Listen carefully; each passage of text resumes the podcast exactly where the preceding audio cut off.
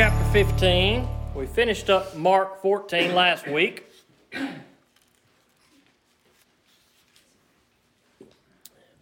Lord willing, we're going to make it through the events of the first 20 verses today. Mark 15, verses 1 through 20. As soon as it was morning, the chief priests had a meeting with the elders, scribes, and the whole Sanhedrin. After tying Jesus up, they led him away and handed him over to Pilate. So Pilate asked him, Are you the king of the Jews? He answered him, You have said it. And the chief priests began to accuse him of many things. And then Pilate questioned him again, Are you not answering anything? Look how many things they're accusing you of. But Jesus still did not answer anything. So Pilate was amazed. At the festival, it was Pilate's custom to release for the people a prisoner they requested. There was one named Barabbas who was in prison with rebels who had committed murder during the rebellion. The crowd came up and began to ask Pilate to do for them as was his custom. So Pilate answered them, Do you want me to release the king of the Jews for you? For he knew it was because of envy that the chief priest had handed him over. But the chief priest stirred up the crowd so that he would release Barabbas to them instead. Pilate asked them again, Then what do you want me to do with the one you call the king of the Jews? Again they shouted, Crucify him. Then Peter said to them, Why? What has he done wrong? But they shouted, Crucify him all the more. Then, willing to gratify the crowd, Pilate released Barabbas to them. And after having Jesus flogged, he handed him over to be crucified. Then the soldiers led him away into the courtyard, that is, headquarters, called the whole company together. They dressed him in a purple robe, twisted together a crown of thorns, and put it on him. And they began to salute him Hail, King of the Jews! They kept hitting him on the head with a reed and spitting on him. Getting down on their knees, they were paying him homage. When they had mocked him, they stripped him of the purple robe, put his clothes on him, and led him out to crucify him. Let's pray. Father God, we come to you today and we thank you for the privilege and the freedom to be here and look at your words. And God, what powerful words these are. So, God, help us to hear from you today.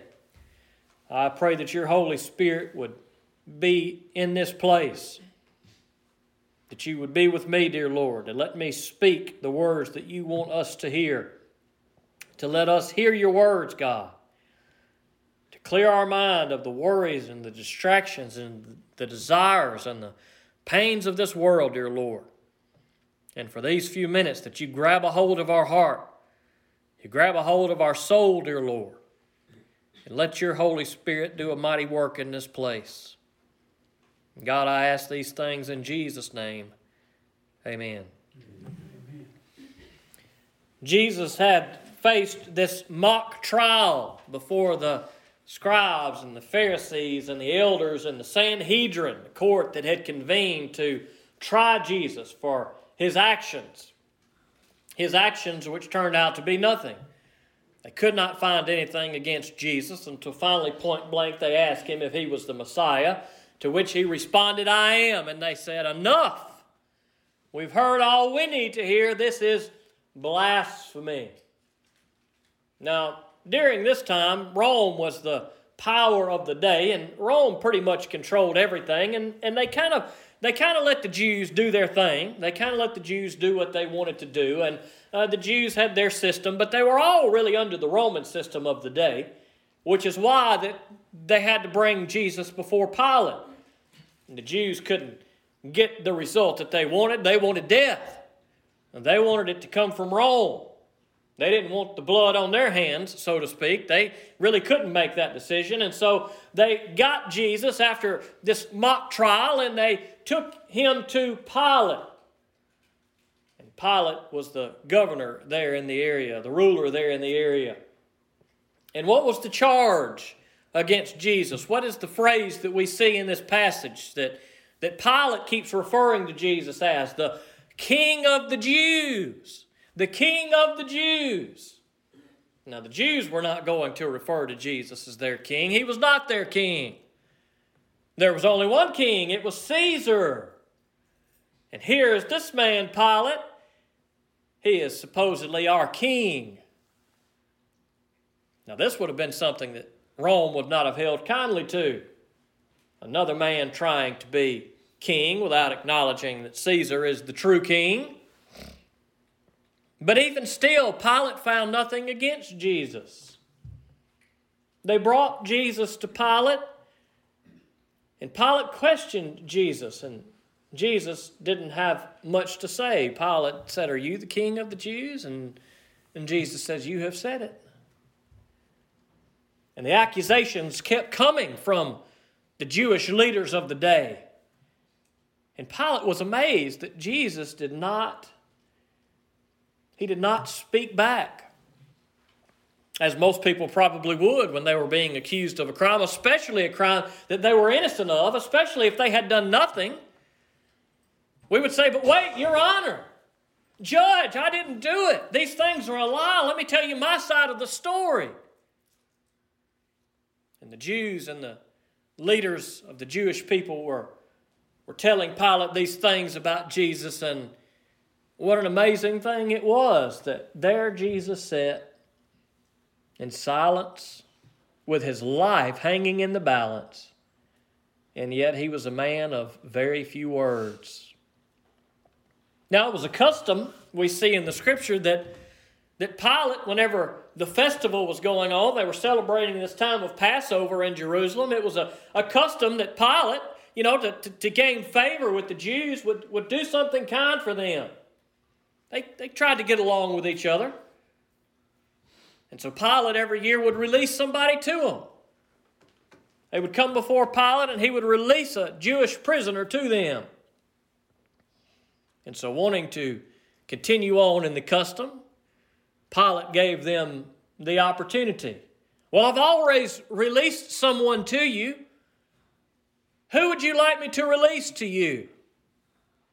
Surely Pilate thought they're going to want to release Jesus. Surely they would want to release this man, even though they don't like him. Surely they would rather see him released because well, there was only one other option that they had. A man by the name of Barabbas, whom the scripture tells us was a murderer. And here we see Jesus, the Son of God, who had already suffered greatly through his mock trial and all that had occurred. And here he stands before Pilate he stands beside Barabbas. He stands in front of the crowds who hate him. It was finally morning. All everything before this had taken place in the night. You can only imagine the crowds had begun to grow as word had begun to spread. Now, they didn't have Twitter and Facebook, so people probably didn't know quite as quick as we do what had happened, but no doubt word was beginning to spread. Hey, they've got Jesus. They've got Jesus. And I'm sure the ones that wanted Jesus dead were trying to get there as soon as they could.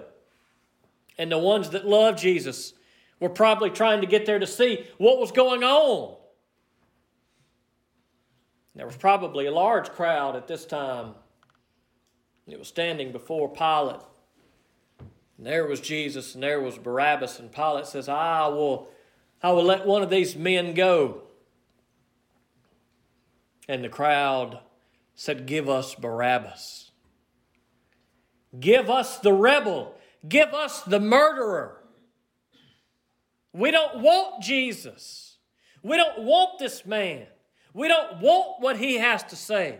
We don't want to follow him. We don't want to listen to him. We don't want to see his face anymore. Give us the murderer. And there before the people, they had a choice between the Son of God and between sin represented in the flesh and the life of Barabbas. And they said, We'd rather have a sinner than a Savior. You know, when we read of Satan in the scripture, it says he is a murderer. Perhaps the fact that Barabbas was there that day with Jesus was in some way symbolic. Here we have Satan in Scripture who's been a murderer, but yet people still choose Satan and they still choose the ways of Satan over Jesus Christ. And oh, the hatred that must have been in the hearts of many that day as they looked before Pilate and their choice was of Jesus and their choice was of Barabbas. And they were so filled with hatred and with anger and with bitterness that they said, We would rather have a murderer than the Son of God. And Pilate says, What am I supposed to do with him? Maybe we could just beat him. How about that? How about I send him to be beat? Let him get some lashes. Let him be tore up. Let him be beaten and maimed. Let him be injured. Let him be hurt. How about we do that? And I'll let him go. And the people said, No. No, they said. That's not enough. So Pilate says, Well, what do you want me to do with him? And they said, Crucify him. And Pilate said, Whoa, whoa, whoa. Wait a minute now. But it was of no use as the crowd continued to yell all the more Crucify him! Crucify him! Crucify him! Crucify him! Crucify him! Crucify him. And oh, what a sad day that was. Pilate didn't want to have anything to do with it in some sense, yet he did have plenty to do with it. He said, Well, I'm washing my hands of it. This is on you. And the people in the crowd said, His blood be on us and on our children. And they said that with all the hatred that anybody could ever muster up. But they did not know that what they were saying was exactly what they needed. Jesus was not the Savior that they wanted, but He was the Savior that they needed. And that day they said, His blood be on us and our children. And on that day, His blood was on the hands of those people who put Him to death. But I wonder after Jesus' death and resurrection, how many in that group had Jesus' blood on their heart? And they certainly had the blood of Jesus on their hands, but Jesus shed his blood so that it would cover their hearts. Perhaps some in the crowd that day that yelled, Crucify him, soon after said, Father, forgive me. I did not know what I was doing. I believe, I know. I believe that Jesus was your son. God, I believe that when he died on that cross, his blood was sufficient to forgive my sins. Perhaps there were some in that very crowd that yelled, Crucify him one day and said, Father, forgive me the next. The people that day had a choice to make, and it's not so different from the choice you and I have to make. We probably think of the words crucify him and we hear those words over and over and over, and our hearts probably sink with sadness and sorrow of what that day must have been like. And even though we weren't there that day, perhaps we were part of the crowd yelling, Crucify him just the same. He may have not seen our face in the crowd, but he knew we were coming. He knew that you and I were going to be sinners. He knew that you and I were at times going to choose sin over Him. And it was not the words crucify Him that put Him on the cross that day. It was your sin, and it was my sin. It was not just the sin of the crowd, it was the sin of us. And there Jesus took all of the beatings and all of the mockery until he was nailed on the cross. His blood be on us and our children. Because it's only through His blood that we are forgiven. So, what is your choice today? What is your choice? Have you read God's Word? Have you listened to God's Word? Do you know what it says? It says that God so loved the world that he gave his only begotten Son, that whosoever believeth in him shall not perish but have everlasting life. That's the message that Jesus brought.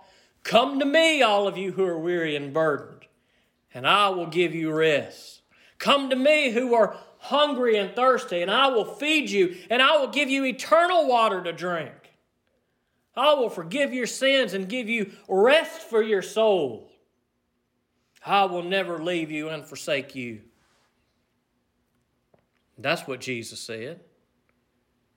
Jesus said, Come to me, and I will be your Savior.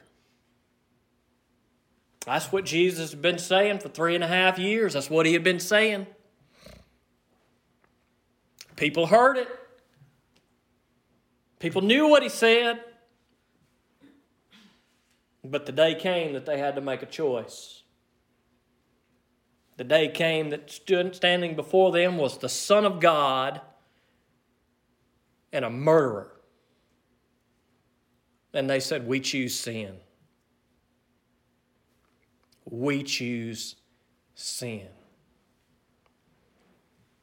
What about you and I? What do you choose today? Do you choose sin? Maybe you do. Why do we choose sin? Some people choose sin just because they don't believe they're living in sin. Some people choose sin because they say, I'm not a sinner. There is no God. I don't believe in any of that. Some people choose that life. They choose that sin because they don't think they're living in sin. Sometimes we choose sin simply because it feels good, simply because we like it. We choose sin when we know it's sin because we like to sin, at least on some level. Sometimes we choose sin and we put up with sin because it's easier to live with sin than to deal with it. Don't want to deal with the sin, it's too difficult. Don't want to deal with this problem, that problem, this situation, that situation. It's easier to let sin run rampant than to deal with sin. It's easier to choose sin and, and fall on the side of sin than listen to God's word. And so we let sin reign in our life and reign in our families and reign in our churches. And we say the sin's better than the word of God and what Jesus Christ stands for. Maybe there are many reasons why we choose sin in our life. But we do not want to choose sin over the Word of God. We do not want to choose sin over Jesus Christ. And that day, Jesus stood before that crowd and they said, We would rather live in our sin than be forgiven by our Savior. I hope that there are none of us in this room that has made that choice. Maybe you've made the choice of sin on some level. I suspect we all do to some extent. There are times that we all choose sin. If we've chosen sin, if we're living in sin, we need to repent of that. Even if you're in Christ, even if you are forgiven, even if you've not denied Christ, but maybe there's some sin in your life that needs to be dealt with, some sin in some way that needs to be addressed, then today you need to choose Jesus. Today you need to come to Jesus and say, Lord Jesus, I need you. Lord Jesus, I have tried sin and I know that you are better than sin. Lord Jesus, I don't want to live my way, I want to live your way. And maybe, just maybe, there are some in this room that have never put their faith in Jesus Christ. Maybe you've been choosing sin your whole life. But maybe today, for the first time, you have heard and seen in the Word of God who Jesus is that He is the Messiah, that He is the King of the Jews, and not just the King of the Jews, He is the King of everything. And the only thing He cannot be the King of that's dependent on you is your life. He wants to be the king of your life, but he cannot be the king of your life unless you say, Lord Jesus, I want you to be my king. And what a glorious day it is in this life when we humble ourselves before Jesus and make him king of our life. But even if you fail to do it in this life, there is coming a day when your knee will bow and say, Jesus Christ is the King of kings and the Lord of lords. It's better to come to Jesus. It's better to come to Jesus today. It's better to come to Jesus while we can make that decision, while we can realize our sinfulness, while we can realize that He is our Savior. Let us not make the same mistake of the crowd that day. Let us put our faith in Jesus in every decision we make in every part of our life, let us be those who say, I choose Jesus. When sin stands before us and God's Word stands before us, let us say, I choose the Word of God. I choose the Son of God. And when we don't, when we fail, and there are days that we will, let us repent of our sin and return to Jesus and seek the one who died for us. Let's pray. Father, we come to you this morning. We thank you for your good words. God, I thank you for Jesus and what he did on our behalf. I thank you that he stood there that day with all the accusations, with all that was before him. That he had the strength and the faithfulness, God, to stand for you and to stand for your will. So, God, let us look to him as our Savior and as our example. God, there's sin in our life, in our world, in our churches, dear Lord. It's, it's everywhere we are. There's sin, God. But let us choose you over sin. God, maybe there's some that are struggling with some sin today and they've been battling. Just help them, dear Lord. Help them to come to you and help them to overcome that. We need help, dear Lord. We can't overcome sins on our own. We can only do it by your power. God, maybe there's some today that for the first time realize that they have been living in sin their whole life and they've never come to Jesus and asked for forgiveness. But I pray today, dear Lord, that they would know that Jesus is who He said He was. He is your Son, He is our Savior. And God, let us choose forgiveness over condemnation. Let us choose love over hate. Let us choose life over death. God, let us choose Jesus over sin. And I ask these things in Jesus' name. Amen.